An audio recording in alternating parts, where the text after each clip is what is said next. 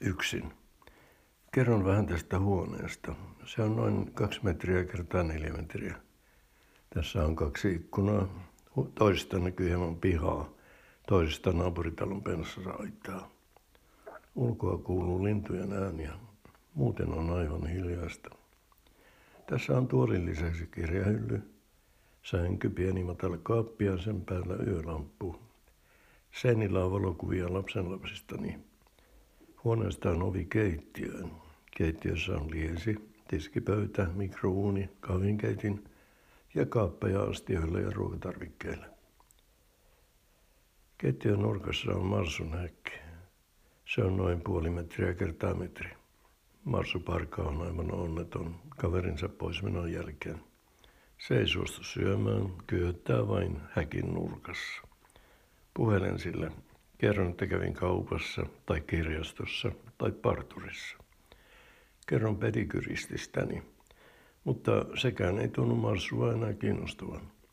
Ennen se selvästi hymyili, kun kerroin, mitä pedikyristi sanoi varpaitteni kynsistä ja kovettumista jalkapohjissani. Pelkään kovasti, että Marsu kuolee surunsa. Jos niin käy, olen aivan yksin. Yritän karistaa synkät ajatukset mielestäni, mutta aina ne palavat. Silloin huone tuntuu ahdistavalta, katto ja seinät kaatuvat päälleni. Pakennen hengen hädässä. Menen kauppaan, sydän läpättäen. Perillä en saa henkeä. Rauhoitun vähitellen. Odotan, kunnes henki taas kulkee. Otan sitten kärryn ja teen vähäiset ostokseni. Kauraleipäsiä, juustoa, maitoa, kahvia, bananeja ja jotain päivälliseksi. Kassalla vaihdan muutaman yhden tekevän sanan.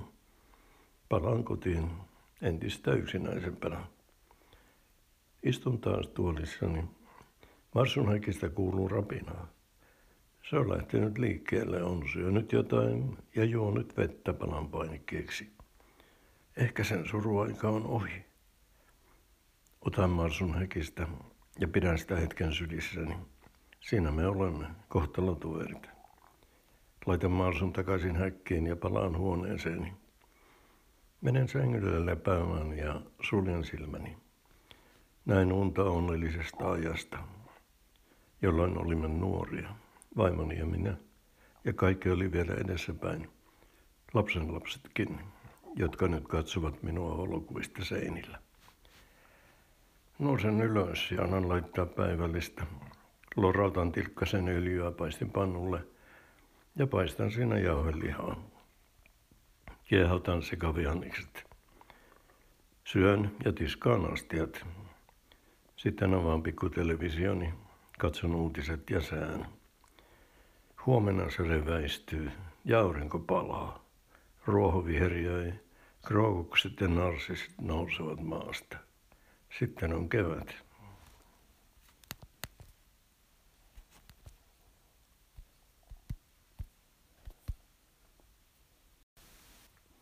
Yksin. Kerron vähän tästä huoneesta. Se on noin kaksi metriä kertaa neljä metriä. Tässä on kaksi ikkunaa. Toisesta näkyy hieman pihaa, toisesta naapuritalon penssasaitaa.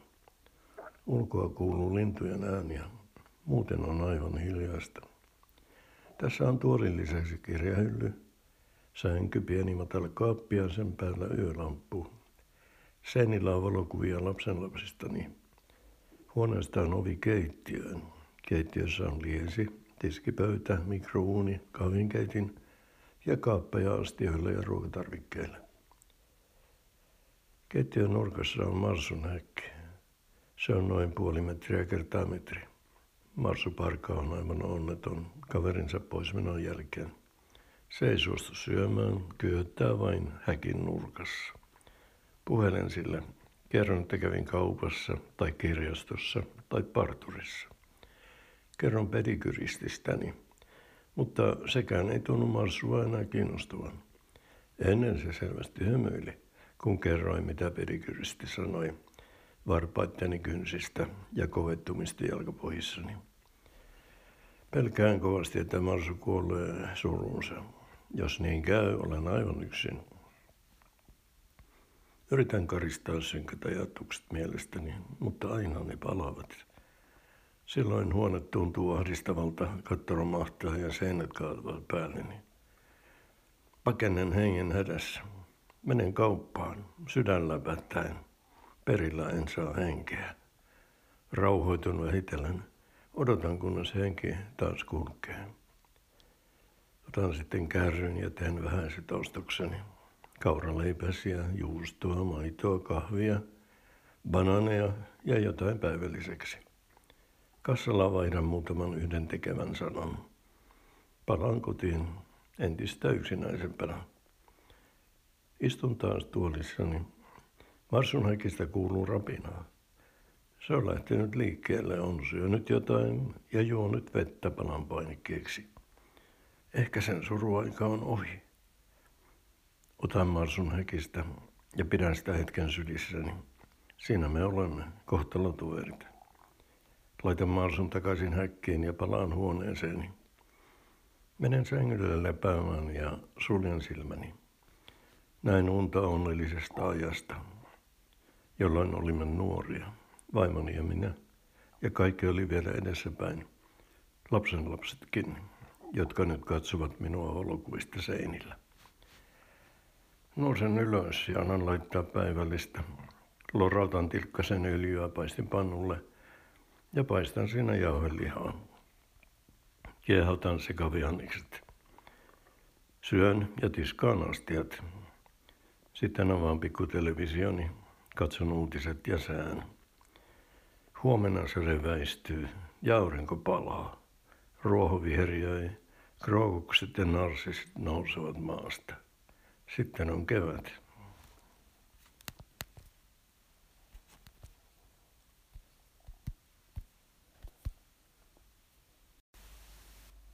Keskustelutaitojen synty, nousu ja tuho. Sulava käytös ja kohtelijat tavat eivät olleet meissä suomalaisia imagon ominaispiirteitä.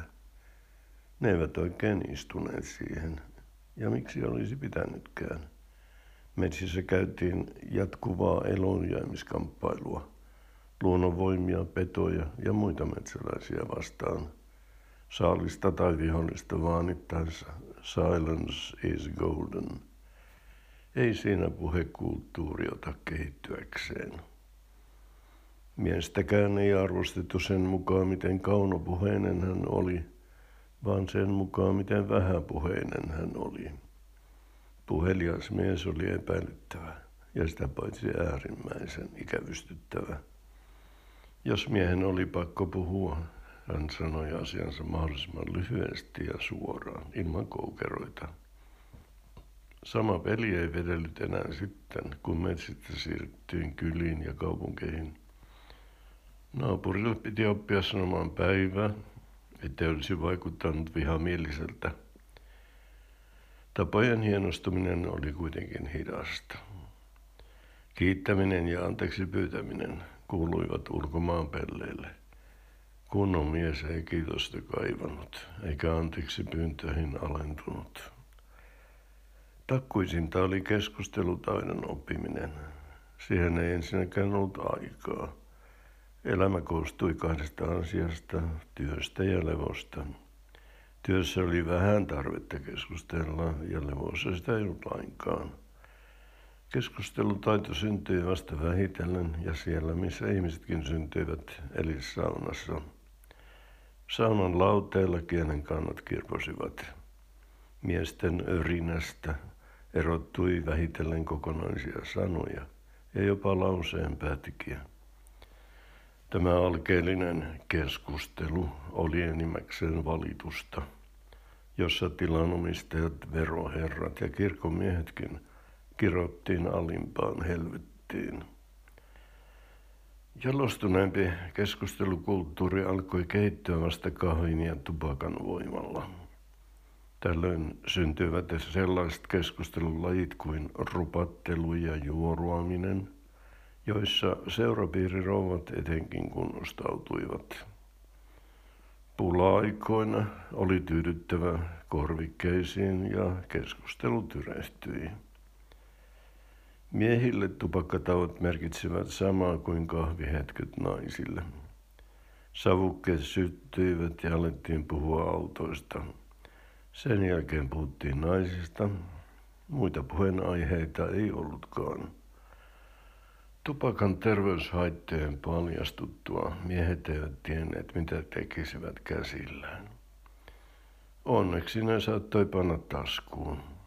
Keskustelukin elpyi, kun kännykät yleistyivät. On paljon kivempi puhua kännykkään kuin katsoa keskustelukumppania silmiin. Kun ennen keskustelua avattiin kysymällä mitä kuuluu, se avataan nykyään kysymällä missä sinä olet. Uusinta uutta on keskustelu eli chattiminen tietokoneen välityksellä. Se on luonut myös kokonaan uuden kielen, joka koostuu niin sanotuista hymiöistä. Ne ilmaisevat erilaisia tunnetiloja ja ovat siten verrattavissa entisten metsäsuomalaisten ynähtelyihin ja urinoihin. Lopuksi on kysyttävä, miten kehitys tästä eteenpäin kehittyy. Palataanko tietokoneen nöpsyttelystä vielä suulliseen ilmaisuun? Televisio-ohjelmiston täyttävistä kokkiohjelmista voisi päätellä, että tulevaisuudessa suuta käytetään vain syömiseen, mikä onkin sen alkuperäinen tarkoitus. Sitten kun tietokoneet ja kännykät tulevat tiensä päähän, mikä tapahtuu väistämättä ennemmin tai myöhemmin, ja luultavasti pikemminkin ennemmin kuin myöhemmin, otetaan vanhat hyvät keinot taas käyttöön. Opitaan viestimään koko keholla, eikä vain keskisormella. Ilmeet korvaavat hymiöt ja savumerkit kännykän. Ja mikä parasta, ei tarvitse enää manailla kovalevyn särkemistä tai akun latauksen loppumista.